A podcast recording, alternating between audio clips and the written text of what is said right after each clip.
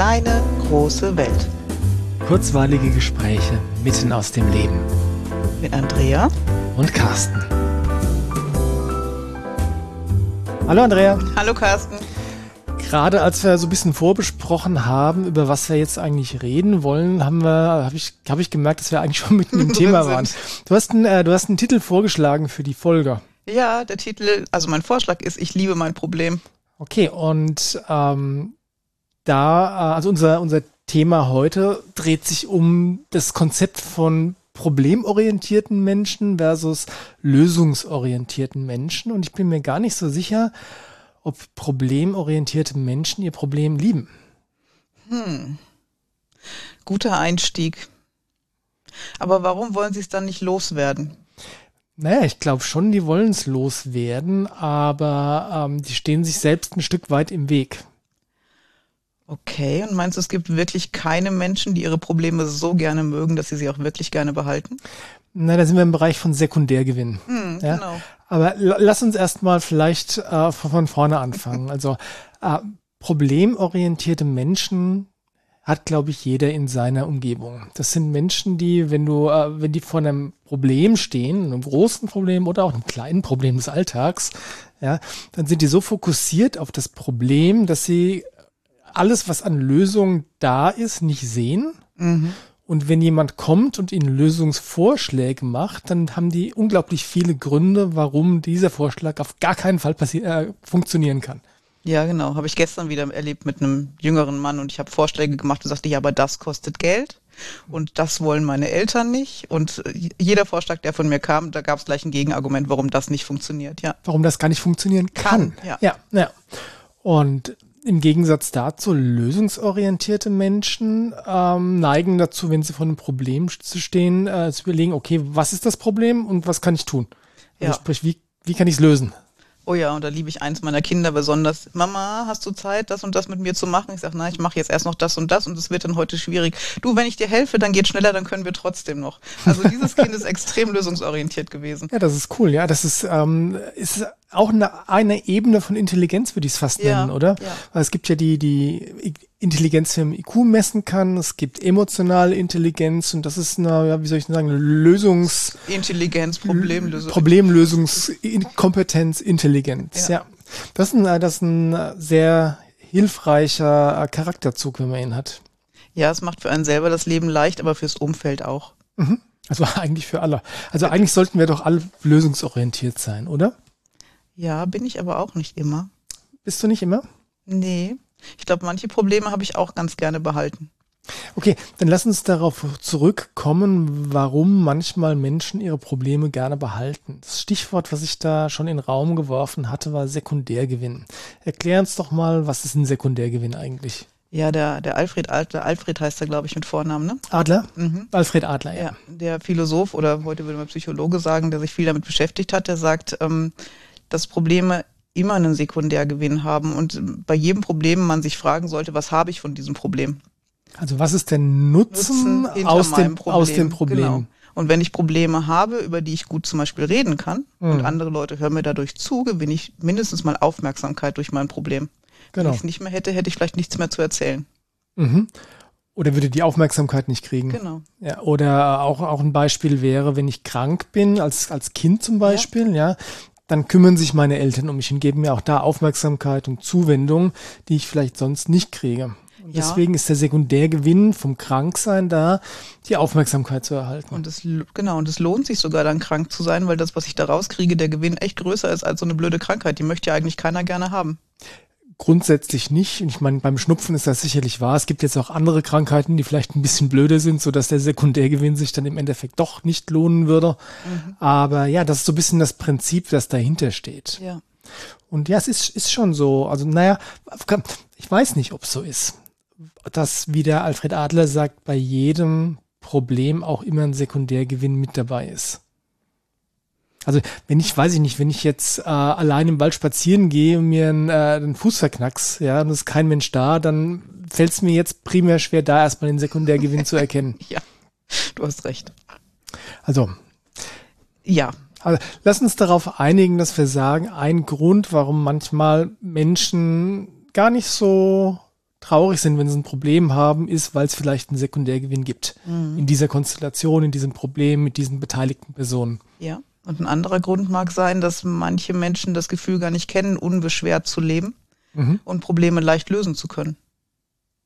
Meinst du, die, die glauben gar nicht daran, dass man Probleme leicht lösen ja, kann? Ja, und das hat dann wirklich eher was mit Glaubenssätzen und, Glaubenssätzen und Überzeugungen zu tun. Dass du der Meinung bist, dein Leben muss schwierig sein, es muss problematisch sein, es kann gar nicht leicht gehen. Alles muss anstrengend sein. Wenn ja. du arbeitest, muss es im Schweiße deines genau, Angesichts sonst sein. Sonst hast du das Geld nicht verdient und genau. Freizeit hast du erst verdient, wenn du wirklich geschuftet hast und so weiter. Das sind äh, viele Überzeugungen, die, glaube ich, ähm, recht verbreitet sind da draußen. Ja. Also gerade in Deutschland. Also ich... Wenn ich mir jetzt vor, vor meinem geistigen Auge die Südländer vorstelle, Spanier, Italiener oder so, die genießen auch mal das Leben. Mhm. Äh, und der Deutsche an sich ähm, ist erst, kann erst die Füße hochlegen, wenn er wirklich so viel gearbeitet hat, dass er nicht mehr arbeiten kann. Also, ja, genau. Vorher steht es dir nicht zu. Ja, ist, finde ich, grundsätzlich ein doofes Konzept. Ja, macht es aber manchmal schwierig, wirklich Leichtigkeit zuzulassen und Probleme dann auch gehen zu lassen. Was meinst du denn mit Probleme gehen lassen? Ich weiß schon, dass das über Jahre war bei uns ja das Thema, dass Schule wirklich schwierig war mit den Jungs. Mhm. Und dann haben sich immer wieder gute Lösungen gefunden und dann gab es sowas wie eine Endlösung. Also Schule war dann irgendwann auch vorbei. Mhm. Und plötzlich ist da, wo immer ganz viel Problem war, so ein Lehrraum entstanden. Okay. Also das, was die Aufmerksamkeit, die das Energie, die das Problem gebunden hat und die Energie ist plötzlich frei geworden. Worein stecke ich die jetzt? Und dann Probleme gehen zu lassen und nicht neue zu schaffen, um die Energie wieder zu binden, muss man manchmal auch bewusst tun. Also ich musste das bewusst tun. Okay, jetzt habe ich verstanden, was du meinst. Also sprich, ähm, die frei gewordene Energie nicht in neue Probleme ja, genau, investieren. Ja, ja. ja ähm, problemorient- warum glaubst du denn, dass problemorientierte Menschen, wenn die denn Lösungsvorschläge angeboten bekommen, die immer abwiegeln? Das ist eine gute Frage. Ich frage dann manchmal wirklich, möchtest du es behalten? Also möchtest du dieses Problem oder Thema behalten? Mhm. Und das stößt einen Nachdenkprozess an. Okay. Und ich habe auch schon die Antwort Ja gekriegt. Okay. War da auch Sekundärgewinn im Spiel? Ja, definitiv. Es ging auch da um in die Schule gehen oder nicht, um in die, nicht in die Schule zu gehen. Mhm. Und es waren Bauchschmerzen und Kopfschmerzen involviert. Und ich sagte, du, ich hätte da eine Idee, was wir tun können. Nee, möchte ich nicht. Sag, möchtest du es behalten? Ja. Mhm. Klar, okay. Der Sekundärgewinn an dem Tag, die Schule nicht zu besuchen, war sehr sichtbar. Mhm. Jetzt das war das ja kein ganz großes Problem. Nee. Und der Sekundär, also es war auch ein zeitlich sehr eng eingegrenztes ja, es war überschaubar. Problem. Ja, ja. Ja, ja. Aber ich, also mich persönlich macht das ja wahnsinnig, wenn mir jemand von seinem Problem erzählt mit der Intention, dass ich ihm oder ihr helfen soll. Mhm. Ja. Und dann überlege ich und mache tatsächlich diese Lösungsvorschläge und dann wird alles abgewiegelt. Das macht mich regelrecht aggressiv. Und meine Frage wäre da, erzählt dieser Mensch es wirklich mit der Intention, dass er Hilfe möchte? Oder er erzählt das mit der Idee, dass er einfach gerne erzählen möchte? Das ist die, die, die, eine gute Frage. Ähm, ähm, auf der anderen Seite habe ich auch schon erlebt, dass mir das Menschen erzählt haben mit der Intention, ähm, dass ich ihnen das Problem abnehme. Ach so, okay. Weil dieser, diese Lösungsvorschläge, die ich gebracht habe, natürlich immer was damit zu tun haben, das liegt in der Natur der Sache, äh, erstens selbst aktiv zu werden und zweitens selbst Verantwortung zu übernehmen. Ja, und vielleicht auch mal persönliche Grenzen zu überschreiten, die dir nicht so leicht fallen, sie zu überschreiten. Warum auch immer, ja, ja, aber das so ein bisschen über den eigenen Schatten springen. Ja, genau. Ne? Ja. ja. Das ist natürlich was, was, ja, was äh, Mut kostet, was Kraft kostet. Mhm. Ähm, das übt sich aber auch. Also ja. sprich, je öfter man das tut und merkt, okay, ich kann es ja überleben. Es mhm. ist vielleicht einen Moment lang unangenehm, aber das, was hinten bei rauskommt, ist es wert gewesen. Ja. Das verankert dann irgendwann die Überzeugung in einem, dass man Probleme am besten lösen kann, wenn man ja aktiv wird und Verantwortung übernimmt. Und das wirft in mir jetzt die Frage auf, ob Menschen, die problemorientiert sind, nicht auch die Idee haben, Probleme gar nicht lösen zu können und vielleicht so oft schon enttäuscht worden sind bei der Idee, Probleme lösen zu wollen, dass sie sowieso denken, sie schaffen es nicht und dann Gründe suchen, warum sie es lieber behalten oder es nicht lösen können. Und das ist wiederum sehr interessant, weil ich habe ja zwei Kinder und die sind grundsätzlich unterschiedlich und eines ist ähm, neigt dazu, wenn es vor einem Problem steht, ähm, hilflos zu sein mhm. und zu sagen, hilf mir, ohne es vorher selbst probiert zu haben. Das war schon als Kleinkind so. Ja? Und das andere neigt dazu, ähm, erstmal zu tun äh, und selbst zu versuchen, das Problem zu lösen. Ähm, mit kuriosen Auswirkungen manchmal, besonders als Kleinkind. Ähm, also insofern frage ich mich, wo kommt das her? Weil mhm. offensichtlich ähm, zwei Kinder, selbe Eltern, gleicher Stall, ja, mhm. ähm, und doch so unterschiedlich. Ja. Also wo kommt das her? Na, es ist zumindest mal nicht nur das Umfeld und die Erziehung, ne? Es ist einfach der Charakter, den du mitbringst, das Setup, mhm. mit dem du auf die Welt kommst, mhm. was das mit Sicherheit füttert. Ja klar, und dann, ich meine, das ist ja eigentlich auch ein spannendes Thema. Wo kommt das Setup her? Wer legt das fest? Mhm. Ähm, ist das eine Art Vorbestimmung oder kann man es beeinflussen? Und wenn man es beeinflussen kann, wie viel kann man es beeinflussen? Ein bisschen oder alles? Also ich glaube, dass man das grundlegend beeinflussen kann, zumindest wenn es um Problemlösungen geht. Das erinnert mich jetzt ein bisschen an die ähm, an die Reihe von den Three-in-One-Kursen. Da gab's ja, gibt's zwei Folgen, Under the Code und Louder Than Words.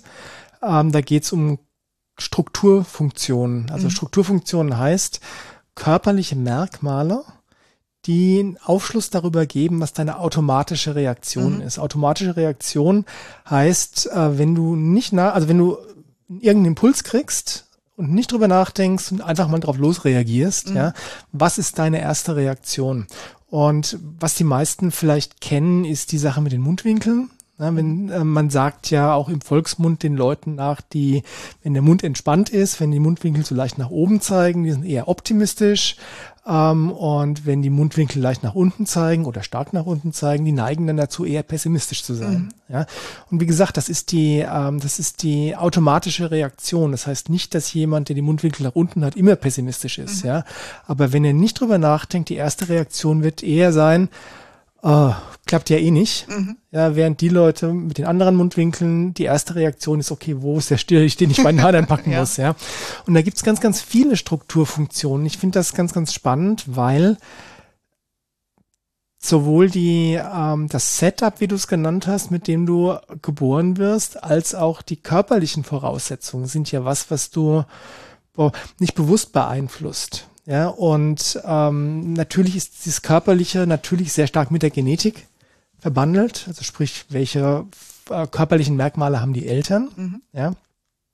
Aber das emotionale Setup ist ähm, ja eine seelische Sache dann ja. irgendwie oder machen wir sicherlich auch mal wieder eine Folge drüber, aber ähm, und dass das dann auch noch zusammenhängt. Weißt du, ja, und sich überschneidet. Die Informationen, die du kriegst aus verschiedenen Systemen, decken sich ganz oft. Und dann sind wir wieder bei der Numerologie genau. und bei der Astrologie. Ja. Und ähm, das erinnere mich dran, wir sollten wirklich mal eine Folge über die Strukturfunktion machen, mhm, weil machen das ein wir. super spannendes Thema ist. Ja, das hat mir ähm, sehr, sehr geholfen, mein Umfeld ein bisschen besser zu verstehen. Mhm. Ja, weil ich bin jemand, wenn ich ähm, müde bin, muss ich mich hinsetzen. Oder wenn ich gestresst bin, um runterzukommen. Mhm. Ja, und ähm, Delia, meine Frau ist jemand, wenn die gestresst ist oder runterkommen will, dann muss die wuseln. Mhm, was ja? dich dann wieder stresst, weil du eigentlich die Ruhe brauchst. Ja, aber der, das kannst du in den Strukturfunktionen ja, ablesen. Ja. Das ist die äh, im Prinzip die Proportion, Länge der Beine zum Rest ja. des Körpers. Ja, die kurzen Beine, äh, wenn die wenn die runterkommen müssen, müssen die sich bewegen. Mhm. Ja? Und die Leute mit vergleichsweise langen Beinen, wenn die runterkommen wollen, dann müssen die sitzen, liegen, was auch immer. Ja. Ja? Also es hilft ganz, ganz, ganz, ganz toll, dich selbst und die anderen zu verstehen. Ja, und da knüpft es an der Numerologie an. Also das ist ja genauso. Genau. Und da müssten wir wirklich mal nachschauen, was die äh, Problemorientiertheit oder Lösungsorientiertheit mit den Strukturfunktionen zu tun hat. Ja, und gleichzeitig, wenn du es hast und du hast eher hängende Mundwinkel, die werden mir nachgesagt, wenn ich entspannt bin, kann man trotzdem mhm. Optimismus entwickeln. Ja. Und das ist mit Sicherheit aufwendiger, als wenn du grundlegend schon Probleme Leben lösungsorientiert auf die Welt kommst oder eher optimistisch bist, aber machen kannst du es trotzdem. Ja, ja, auf jeden Fall. Das ist ja keine Vorherbestimmung, sondern das nee. ist einfach nur ja auch eine Art Setup. Genau, und dann ist es, wenn du möchtest, deine Aufgabe, sich hinzusetzen und zu überlegen, wie gehe ich das Ganze an. Mhm. Und aus meiner Erfahrung, mit jedem Problem, das gut gelöst wurde, fällt es leichter, andere Probleme anzugehen. Und diese mhm. Sperre hinzugucken und oder diese Idee, das Problem nicht lösen zu wollen, obwohl ein Teil es trotzdem lösen will, wird immer geringer. Und irgendwann mhm. sagst du, okay, wieder mal ein Problem, was kann ich denn heute tun, damit auch das verschwindet? Naja, aber es ist natürlich, wenn du von der, von der Grundstruktur eher problemorientiert bist, kostet es mehr Kraft. Genau. Oder mehr Disziplin, möchte ich fast ja. sagen, ähm, aktiv an der, an der Lösung des Problems mitzuwirken, anstatt äh, sich daran festzubeißen, warum das Problem auf gar keinen Fall lösbar ist. Ja. Und das ist wirklich ein Entwicklungsprozess und ein sich selber Kennenlernprozess. Und das ist wiederum das Schöne, dass das möglich ist, weil es ist ja, ähm, es ist ja interessant, was am Menschen alles veränderbar ist. Und im veränderbar meine ich, was du selbst verändern kannst, mhm. weil es gibt niemanden, der dich von außen verändern kann. Ja. Ja? Ähm, du kannst diese Prädispositionen, also diese Strukturfunktion, die automatischen Reaktionen, kannst du ändern mhm. mit Bewusstsein, mit Absicht, mit Disziplin, ja. Du kannst ja sogar ähm, in die Epigenetik reingehen, mhm. ja, und da gewisse Gene an- und ausschalten. Das ist ja, ist ja nicht, weiß man heute, ist ja nicht so, dass die ähm, das genetische Setup vorgegeben und unveränderlich ist.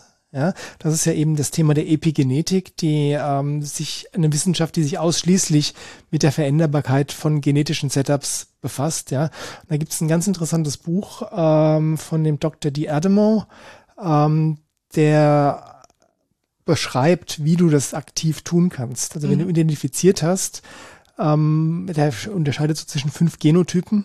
Ja, äh, wenn du identifiziert hast, zu welchem Genotyp du am ehesten gehörst, kannst du ganz gezielt über, ähm, ich weiß gar nicht mehr, was er macht, muss ich mal raussuchen nochmal, kannst du ganz gezielt ähm, genetische Informationen, die du nicht haben möchtest, abschalten mhm. und andere, die du haben möchtest, anschalten. Mhm. Ja, also so gesehen ist wirklich alles, womit wir hier auf die Erde gekommen sind, auch veränderbar. Und damit ist dann ja auch wieder so ziemlich jedes Problem lösbar. Ja, das ist cool, oder? Mhm. Und das, aber da landen wir wieder beim Lieblingsthema Verantwortung. Ja, du musst halt einfach die Verantwortung dafür übernehmen. Ja, also du, du musst mal dir klar machen, dass das geht. Mhm. Viele Leute wissen das, glaube ich, wirklich nicht. Die fühlen ja. sich noch sehr klein und sind durch Erziehung und was auch immer auch klein gehalten worden. Ja. Ja, und wenn du einmal merkst, okay, ich kann viel mehr, als mir viele gesagt haben, dass ich es kann, mhm. wenn ich einfach die Verantwortung übernehme und dann Werkzeuge und Menschen finde, die mir dabei auch helfen, mhm. dann kann ich das wirklich angehen. Und das ist dann eine grundlegende Einstellung Problemen gegenüber, die macht es deutlich leichter. Mhm. Aber der Punkt, wie du sagst, ist, dass das wirklich viele Menschen erst gar nicht wissen, dass das möglich ist. Mhm. Und wenn sie es mal hören, es nicht glauben. Ja. Wenn sie dann glauben, dass es möglich ist, glauben sie, dass sie es nur nicht können. Ja. Alle anderen können es, aber sie nicht. Ja, das ist dann wiederum eng mit dem Thema Selbstwert verknüpft. Ja, also der Weg dahin, wenn du, wenn du mit einem problemorientierten Setup auf die Welt gekommen bist, der Weg dahin, ähm, das zu neutralisieren, braucht einfach ein bisschen Aufwand, ein bisschen Zeit und Disziplin und Kraft und Mut und ja.